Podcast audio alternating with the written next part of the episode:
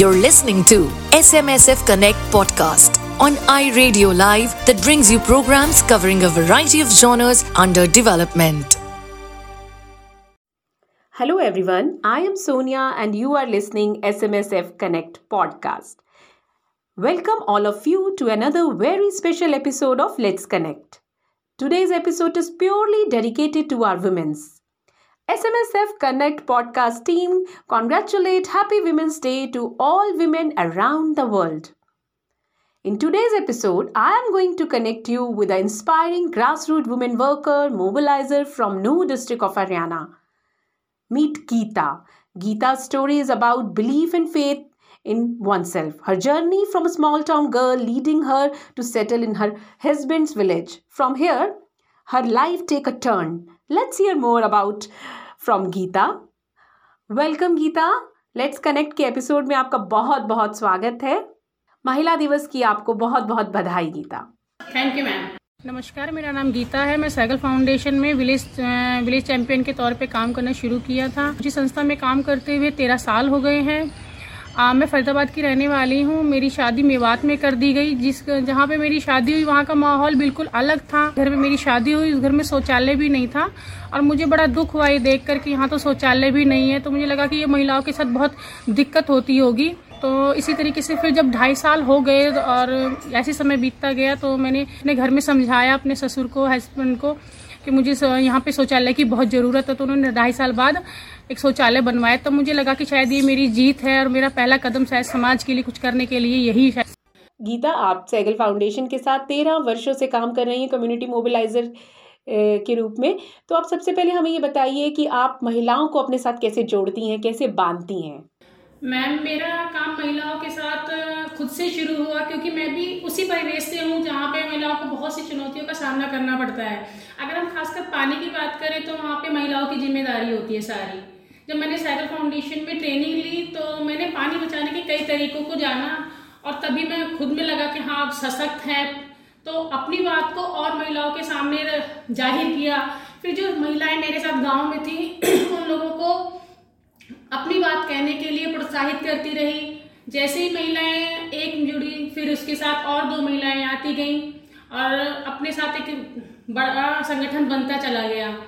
और इसी तरीके से जैसे हम औरतों से मिलते जाते हैं तो एक अपनी बात को रखती जाती है मुझे बहुत खुशी होती है जब औरतें अपनी बात को एक सही प्लेटफॉर्म पे ज़ाहिर करती हैं।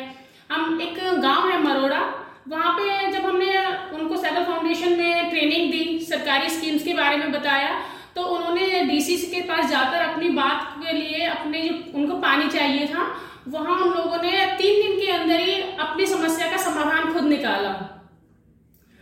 और मैम, जो हम महिलाएँ जब होती हैं, जो अब, जो ट्रेनिंग का टाइम होता है, वो महिलाओं के खुद का होता है। जब वो अपने घर से निकल कर आती हैं, अपनी ऐसी और महिलाओं को देखती हैं, उनसे सुनती हैं तो उन लोगों को लगता है कि हाँ हमें अब ये हौसला मिला कुछ कर सकते हैं आगे और ये उनके संगठन को मजबूती देता है शक्ति देता है तब लगता है कि हाँ महिलाएँ अपने एक बदलाव ला सकती हैं। मेरा अगला सवाल आपसे ये है कि आप ये बताइए कि एक अच्छे ट्रेनर के क्या गुण होने चाहिए ताकि लोग उनकी बात सुने और उनसे इंस्पायर हों? एक अच्छे ट्रेनर का एक अच्छे ट्रेनर में गुण है कि वो अपने साथ सबको लेकर चले साथ लेकर चले। दूसरा उसके अपने ट्रेनिंग्स को की क्षमता का स्तर जानकर उनकी समस्याओं के हल उन्हीं से निकलवाए और उनकी अपनी बातों को एक ढांचा दे ताकि जो वो हमसे चाहती हैं वो उनको रिज़ल्ट मिल सके और अपनी बात के लिए वो अपने हक के लिए कह सके बात को। ये एक अच्छी ट्रेनर की वाटर कंजर्वेशन पे आपने काफ़ी काम किया है तो हमें बताइए कि वो कौन कौन से तरीके हैं जिनसे पानी को बचाया जा सकता है? मैम हम पानी की बात करें तो पानी के बिना जीवन की कल्पना करना भी नामुमकिन है और हम मुझे लगभग दस बारह साल हो गए हैं पानी पे काम करते सैगल फाउंडेशन में काम करते हुए। तो हम, मेरा है कि इस पानी के लिए हम छोटी छोटी अगर जो कदम बढ़ाते हैं, वो आगे चलकर एक बड़ा रूप ले लेते हैं। जैसे हम देखते हैं कि शहरों में, गाँवों में पानी की इतनी बर्बादी होती है, उसका सीधा ताल्लुक महिलाओं पे फ़र्क पड़ता है उसका। तो हमने सेवल फाउंडेशन में पानी बचाने के लिए बहुत सारे तरीकों को सीखा, जैसे कि रूफ वाटर हार्वेस्टिंग हो गया रिचार्ज वेल वाली फ़सलें होती हैं जिनमें कम पानी लगता है। ऐसी फ़सलों को हम ना गाँव वालों को बताते रहते हैं और आप देखते हैं कि अब वो उन चीज़ों को ना अपनाने भी लगे हैं। टाइम लगा, बदलाव एक एकदम से नहीं होता है तो टाइम लगा, लेकिन आज जब बहुत खुशी होती है कि वो लोग उन चीज़ों को धीरे धीरे अपना रहे हैं। तो मुझे लगता है कि अगर हमारे छोटे छोटे बदलाव हम करेंगे तो हमें भविष्य में ये हमारे लिए वरदान साबित होंगे।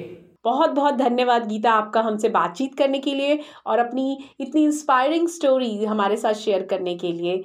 तो आप ऐसे ही काम करते रहे और आगे बढ़ते रहे। Thank you ma'am thank you for being with tune for more you can also listen to these podcast on Spotify Apple and Google